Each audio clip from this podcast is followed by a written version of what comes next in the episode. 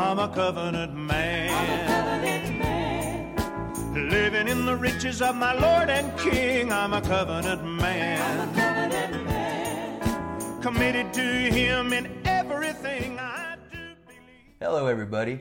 This is David Weeder, and this is my son, Ryan Weeder.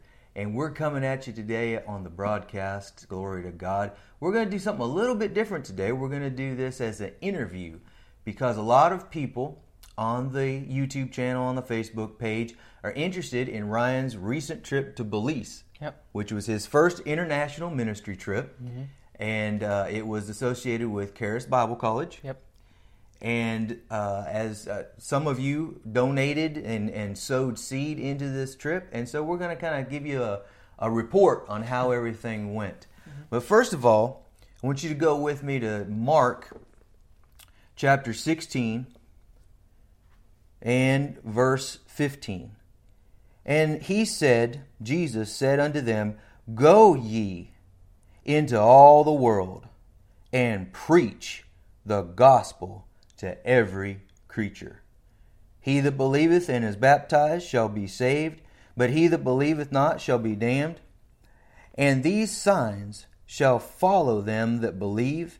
In my name shall they cast out devils. They shall speak with new tongues.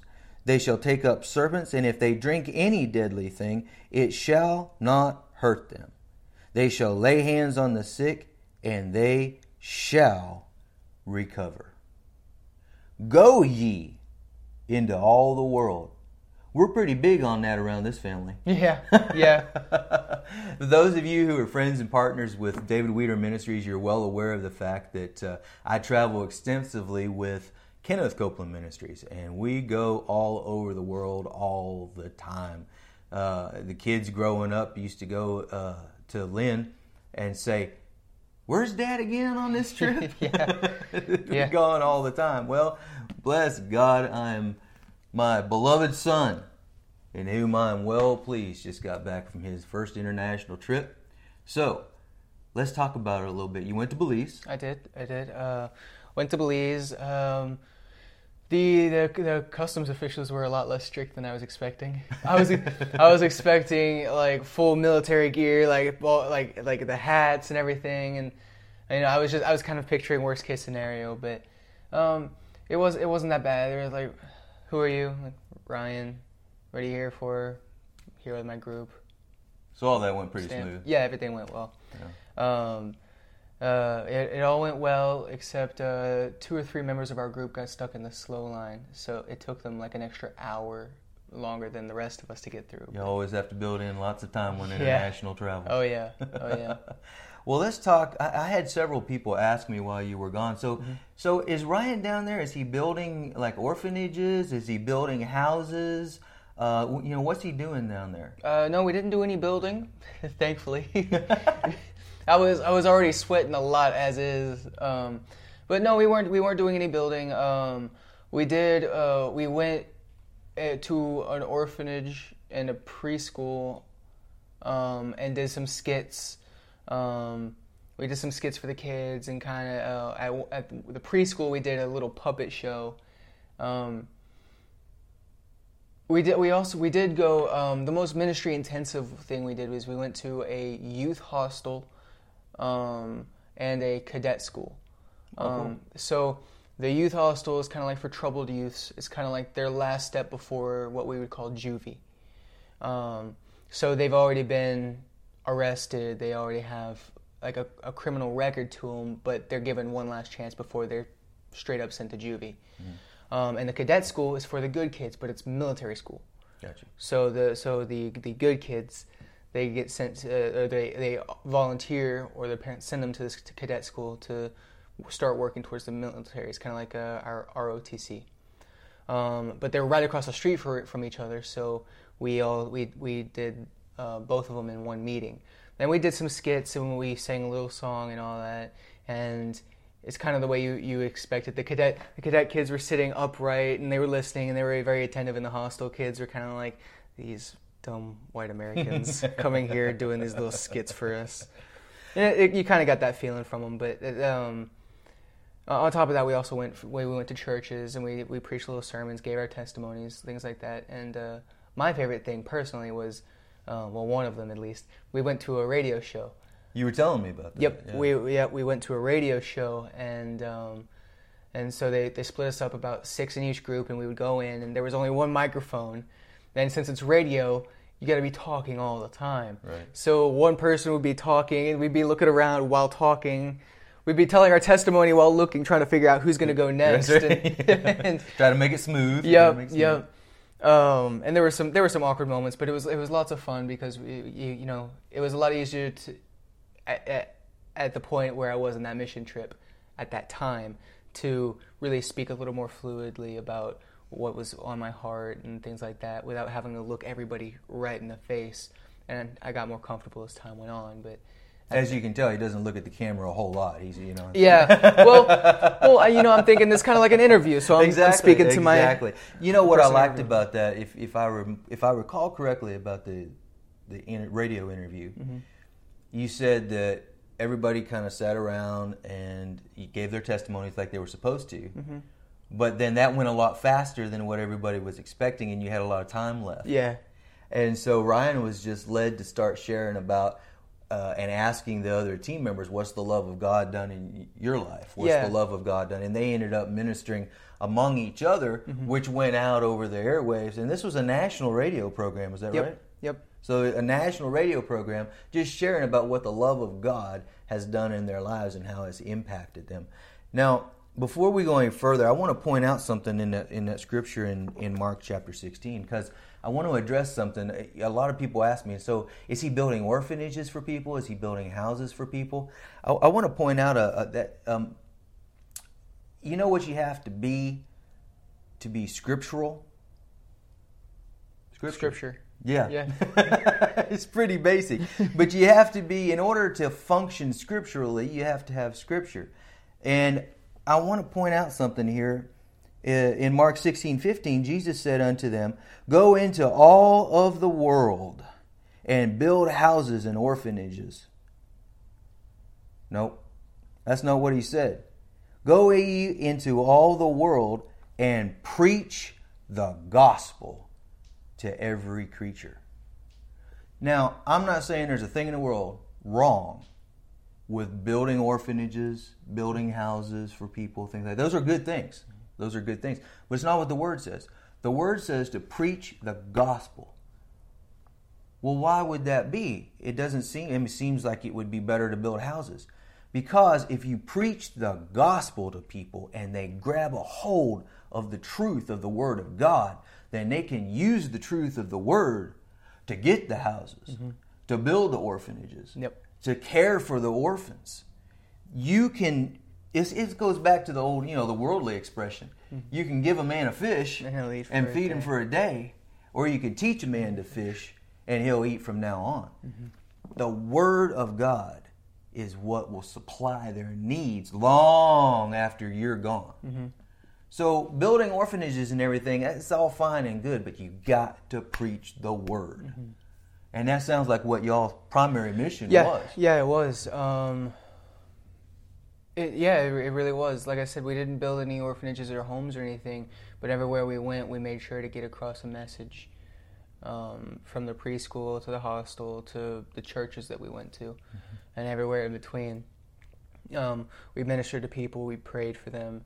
Um, we really, we really did our best to let them know that Jesus loves you and that He wants you well. He wants you prosperous.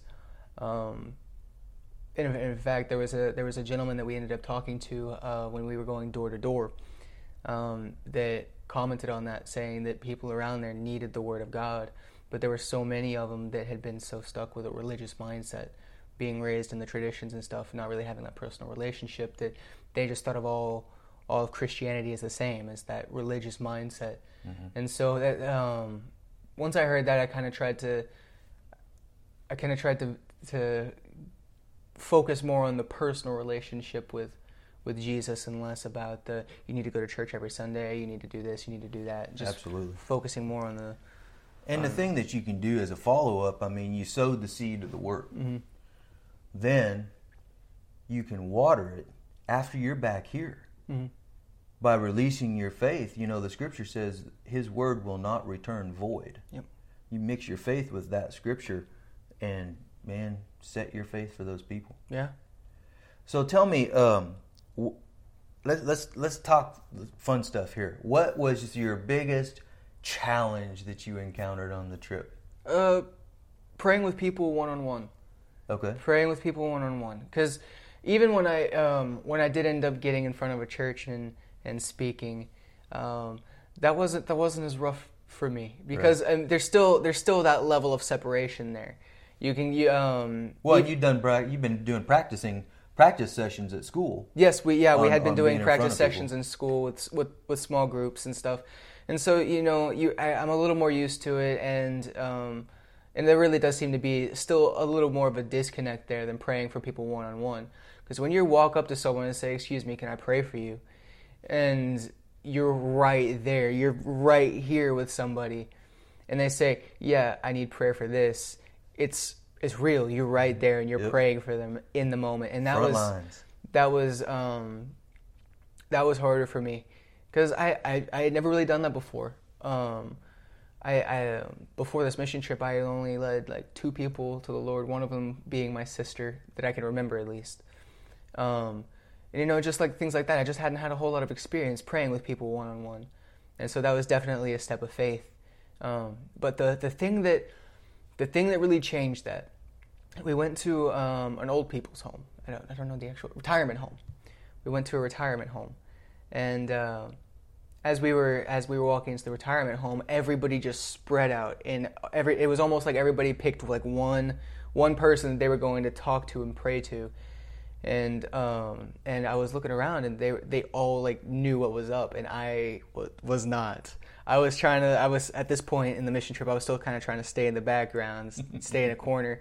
So I kind of like wander over by the TV. The news was on, and it threw me off because it said CNN, but it did not look like CNN because it, it's Central American CNN, which is different. Right. Um, so I, I saw that for a little bit, and then I walked over to another corner because I figured if you stay in one corner too long, somebody's bound to hone in on you. So I was trying to move around. You know, he can't catch you if you keep moving. Um, and eventually, I ended up getting uh, blocked in um, by some of my other teammates. So I was, in fact, stuck in a corner for longer than I was hoping for. And um, uh, a, a little old man wheeled in on his wheelchair and just sat over. Like he sat, he was sitting over in a corner, just kind of watching everything. But he was right next to me, and I'm looking at him, and I'm looking at everybody else, and I know that if somebody looks over and sees me just standing there, like two feet away from this other guy and not doing anything, I'm gonna hear about it. So I just sit down next to him and I go, "Hi." He he does the same thing. He just kind of looks over, "Hi." And we just sit there for a little bit, and I just start small talk, and and we ju- we just start talking. Um, and I figured that I wasn't gonna end up praying for him, but you know, you know, you can talk with him, maybe brighten his day up a little bit. And as we as we kept talking, um, I noticed his hand was was almost folded backwards on itself. Not quite that drastic, but you can tell that it was bent away. it was not supposed to be bent. Um, and I and I had asked him what happened, and he used to be a street vendor. And uh, one day he uh, he passed out, fell on the ground, and he said when he woke up he thought he had been run over by a car because his leg was broken and his hand was broken. Um, so they got him to a hospital, and they said um, when they got him there, they were saying that it was already healing up, and that they were going to have to re-break the bones so that they could heal correctly and they would heal straight. And he said, "No, they've already been broken before. Just leave them. However they regrow is how they regrow." And he'd been in that the home ever since. Um, and at, first of all, that that really that's it's very blunt the way he was saying everything, and it caught me off guard. But I, I knew that I had to pray for him. I didn't have another option. I, I can't just be like, well, that stinks. See ya. it's just, it's, you can't do that, especially when you're with a mission team. And so I asked if I could pray for him. He said, absolutely, absolutely. And I prayed for him, and he said, thank you. And he told me that he was a Christian. And I had noticed on the back of his wheelchair it said, like, Jesus is Lord, something like that.